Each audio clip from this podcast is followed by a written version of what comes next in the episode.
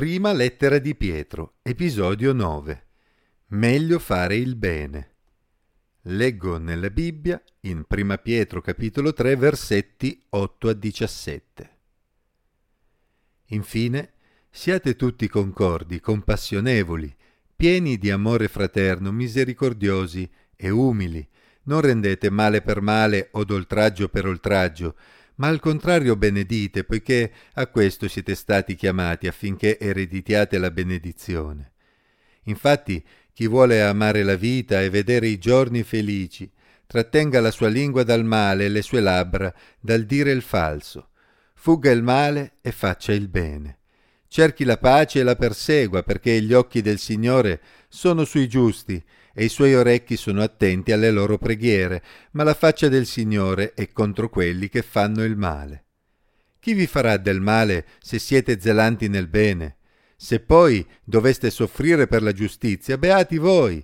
Non vi sgomenti la paura che incutono e non vi agitate, ma glorificate il Cristo come Signore nei vostri cuori.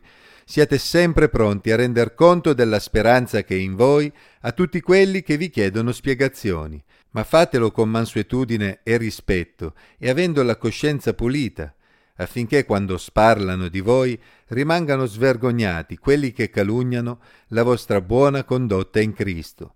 Infatti è meglio che soffriate per aver fatto il bene, se tale è la volontà di Dio, che per aver fatto il male. Chi vi farà del male se cercate in ogni modo di fare il bene? Nelle sezioni precedenti l'Apostolo Pietro aveva incoraggiato i servi che potevano essere maltrattati dai padroni per la loro fede e le donne, che allo stesso modo potevano avere una vita difficile con i mariti increduli, invitandoli a non ribellarsi ma a cercare di conquistare la fiducia e il rispetto facendo il bene, in modo che l'altra parte potesse anche disporsi a riflettere sulla propria posizione davanti a Dio. Insomma, il credente doveva essere paziente e pronto a compiere un sacrificio pur di tentare di portare l'incredulo verso la salvezza.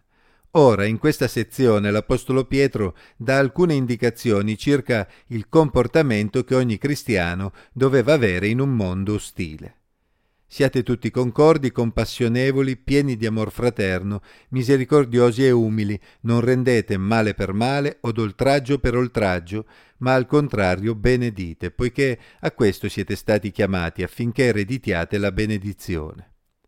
Le parole di Pietro sono coerenti con quelle di Paolo che in 1 Corinzi 4:12 scrisse Ingiuriati benediciamo, perseguitati, sopportiamo, diffamati, esortiamo. Non è facile benedire qualcuno che ci sta maltrattando. La natura umana ci porterebbe a restituire male per male, a maledire chi ci perseguita. Ma Cristo produce in noi attraverso lo Spirito Santo un carattere diverso, per certi versi sorprendente, che risponde al male con il bene. D'altra parte, Dio ha fatto lo stesso con noi, benedicendoci con una grande eredità che ci aspetta, anche se noi non lo meritavamo affatto. I cristiani sono stati chiamati quindi a mostrare in ogni situazione un carattere umile, misericordioso, pieno di affetto fraterno, compassionevole ed incline alla concordia. Non è difficile realizzare queste qualità quando c'è una fede comune, ma è molto più difficile farlo in un contesto in cui si è perseguitati e maltrattati. Si tenga presente che Pietro, così come Paolo, quando parla di affetto fraterno non si riferisce solo a quello verso i fratelli in fede, più immediato da comprendere per noi. Infatti gli scrittori ebrei del Nuovo Testamento si riferiscono spesso ai loro connazionali giudei, anche quelli increduli, chiamandoli fratelli. Si vede ad esempio Romani 9.3. Per i credenti del primo secolo, che spesso erano giudei e venivano perseguitati proprio dai loro connazionali, comprendiamo quanto fosse sfidante continuare a mostrare affetto fraterno verso parenti e amici che voltavano loro le spalle e li maltrattavano. Pietro cita il Salmo 34, versetti 13 e 17, che conferma le sue esortazioni. Trattieni la tua lingua dal male e le tue labbra da parole bugiarde allontanati dal male e fai il bene. Cerca la pace e adoperati per essa. Gli occhi del Signore sono sui giusti e i suoi orecchi sono attenti al loro grido. Il volto del Signore è contro quelli che fanno il male per cancellare dalla terra il loro ricordo. I giusti gridano e il Signore li ascolta, li libera da tutte le loro disgrazie. I credenti dovevano proprio essere pazienti e misurare le proprie parole anche nei confronti dei loro persecutori, cercando la pace con tutti, per quanto dipendeva da loro, e affidandosi al Signore che avrebbe ascoltato le loro preghiere. D'altra parte, coloro che fanno il male ne avrebbero risposto al Signore. L'idea, ancora una volta, è quindi quella di conquistare coloro che fanno il male facendo loro del bene. Se facciamo del bene a qualcuno, può quello rispondere con il male? Purtroppo anche l'Apostolo Pietro sapeva che in taluni casi c'erano persone disposte a far del male anche a chi avrebbe cercato di far loro del bene. In tal caso il credente doveva essere pronto a soffrire pur essendosi comportato nel miglior modo possibile davanti a Dio. Non era una sfida facile da affrontare. Immaginiamo di trovarci di fronte a qualcuno che ci minaccia e che è pronto a farci del male se proclamiamo la nostra fede in Gesù, come capita ancora oggi in paesi dove i cristiani vengono perseguitati. Non avremmo paura? Ma certamente sì, a nessun credente fa piacere essere trattato male. Tuttavia l'Apostolo Pietro sapeva che Gesù Cristo si sarebbe preso cura di loro e avrebbe dato loro il coraggio necessario per affrontare gli oppositori e quindi essi avrebbero dovuto continuare ad onorare Gesù attraverso la loro fede.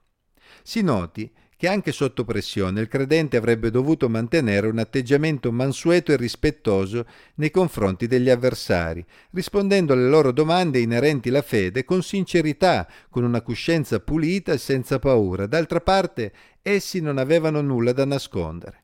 Abbiamo esempi di questo atteggiamento nel libro degli Atti, dove Paolo più volte si è trovato a dover dare spiegazioni della propria fede anche di fronte alle autorità, ad esempio in Atti capitolo 24 versetti 10 a 21. E lo ha sempre fatto con il dovuto rispetto, ma senza rinunciare alla franchezza.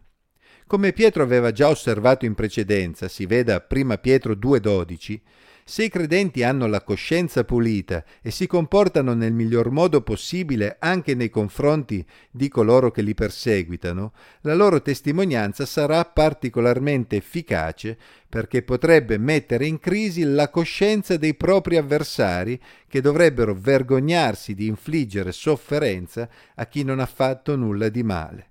La storia dell'umanità ci mostra purtroppo che talvolta gli uomini sembrano essere in grado di mettere a tacere la propria coscienza e sono in grado di infliggere indicibili sofferenze a persone inermi che non hanno fatto nulla di male. Quindi, nonostante la buona condotta, è possibile che i cristiani vengano maltrattati ugualmente. Pietro lo sapeva bene e tuttavia la sua conclusione non lascia adito a dubbi. Infatti, è meglio che soffriate per aver fatto il bene, se tale è la volontà di Dio, che per aver fatto il male. Anche noi potremmo trovarci nella difficile posizione di dover rispondere a persone pronte a maltrattarci per la nostra fede. Talvolta possono essere persone a noi vicine, forse i nostri stessi parenti. Chiediamo al Signore di essere sempre in grado, con il suo aiuto, di benedire coloro che ci ingiuriano. Davanti a Dio è meglio fare il bene che il male, sempre e comunque.